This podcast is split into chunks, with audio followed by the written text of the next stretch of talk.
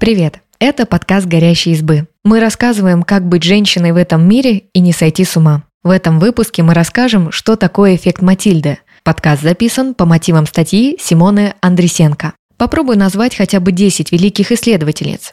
Женщины ничего толком не изобрели. Даже если вы не согласны с этими фразами, не всегда легко найти аргумент для собеседника. Эффект Матильды объясняет, почему такие высказывания существуют и почему мы мало знаем о достижениях женщин в мире науки.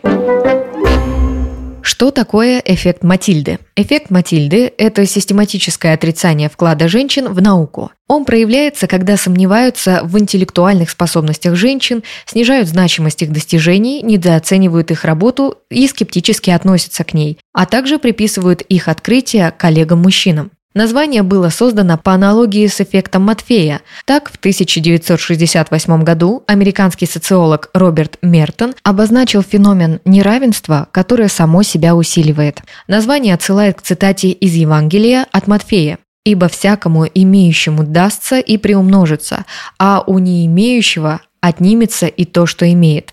Мертон фокусировался как раз на вознаграждении и системе коммуникации в научной сфере.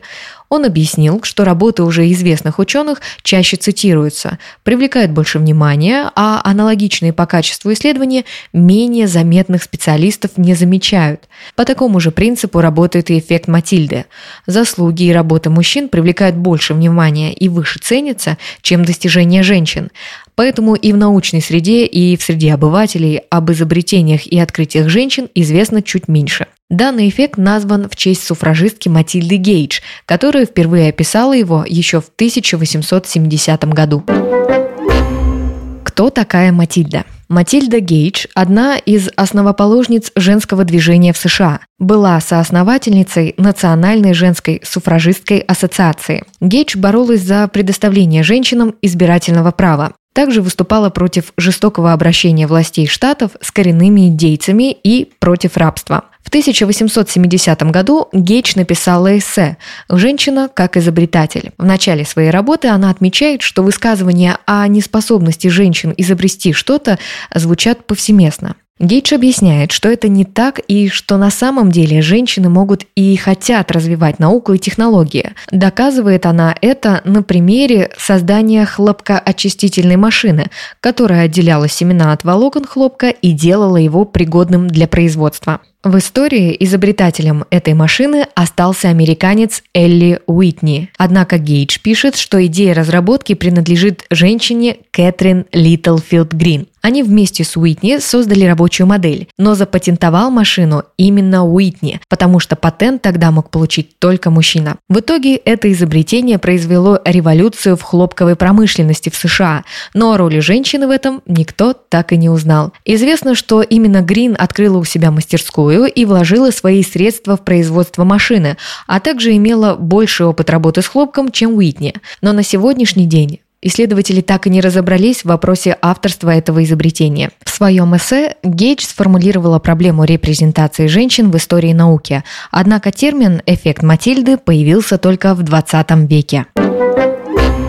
Кто придумал название эффекта? Его вела американский историк Маргарет Росситер. Сначала Росситер изучала химию и математику. Когда она работала над диссертацией, то читала многотомное издание «Американцы в науке», в котором было только 500 биографий исследовательниц с минимум данных. Росситер захотела восполнить недостающую информацию о них. Кстати, позже этот биографический справочник был переименован в «Американские мужчины и женщины в науке». В дальнейшем Росситер занималась исключительно историей науки и исследовала биографии малоизвестных или вовсе забытых женщин – астрономов, физиков, химиков, энтомологов и ботаников. Свои наработки она объединила в 1982 году в книге «Женщины-ученые в Америке», а в работе 1993 года она описала явление, при котором вклад женщин в науку недооценивается. Росситер связала это с перекосом в количестве информации о женщинах и мужчинах-ученых и об их достижениях. Она объяснила это тем, что раньше труды женщин довольно часто могли приписывать их коллегам мужского пола или значимости их работ не уделялось должное внимание. Это явление она назвала в честь Матильды Гейдж, которая его впервые сформулировала. Как проявляется эффект Матильды? История Тратулы Солернской. Женщины занимались наукой и в Средневековье. Примером тому служит итальянская женщина-врач и исследовательница Тратула Салернская. Она писала работы о женских болезнях и их лечении, специализировалась на гинекологии, дерматологии и косметологии. Как указывает историк Джон Бентон, тексты Тратулы были самой известной литературой о женском здоровье в Европе XIII-XV веков. В историческом журнале The Archive пишут, что в XVI веке один из переводчиков работ Тратулы стер ее имя, отредактировал грамматику и приписал труды мужчине. История Нетти Стивенс. Нетти Стивенс была американским генетиком. Именно она обнаружила, что пол определяется хромосомами X и Y. В 1903 году Нетти, изучая мучных жуков, пришла к выводу, что за пол отвечает комбинация двух хромосом, а не экология или другие факторы, как тогда предполагали. Независимо от Нетти Стивенс, над этой темой работал клеточный биолог Эдмунд Уилсон. Он пришел к тем же выводам. Однако свое открытие он сделал в 1905 году. Научное сообщество не сразу приняло работу Нетти Стивенс, а позже первооткрывателем был назначен именно Уилсон из-за его предыдущих громких заслуг и репутации.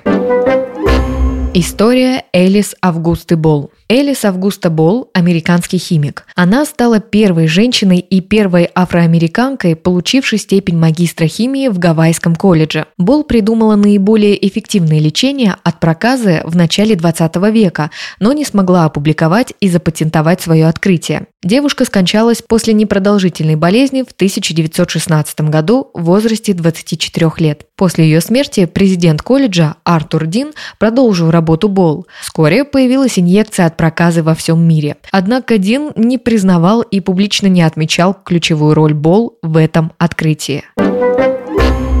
История Марии Складовской-Кюри. Мария Кюри пожалуй, самая известная исследовательница.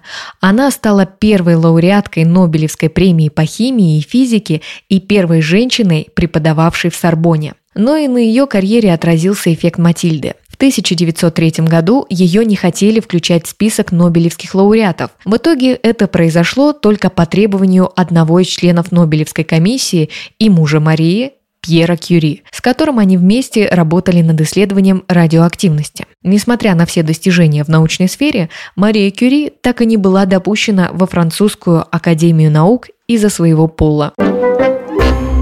Как современные исследования подтверждают эффект Матильды? В 2013 году ученые из университета Агая провели исследование, чтобы подтвердить эффект Матильды в современной научной коммуникации. Для работы они отобрали 1020 статей, опубликованных в период с 1991 по 2005 год в двух научных журналах. Исследователи изучили, какие цитаты были в них включены и сколько раз сами эти статьи цитировались. Ученые подтвердили гипотезу о том, что авторы мужского пола чаще цитировали публикации ученых мужчин, а не женщин.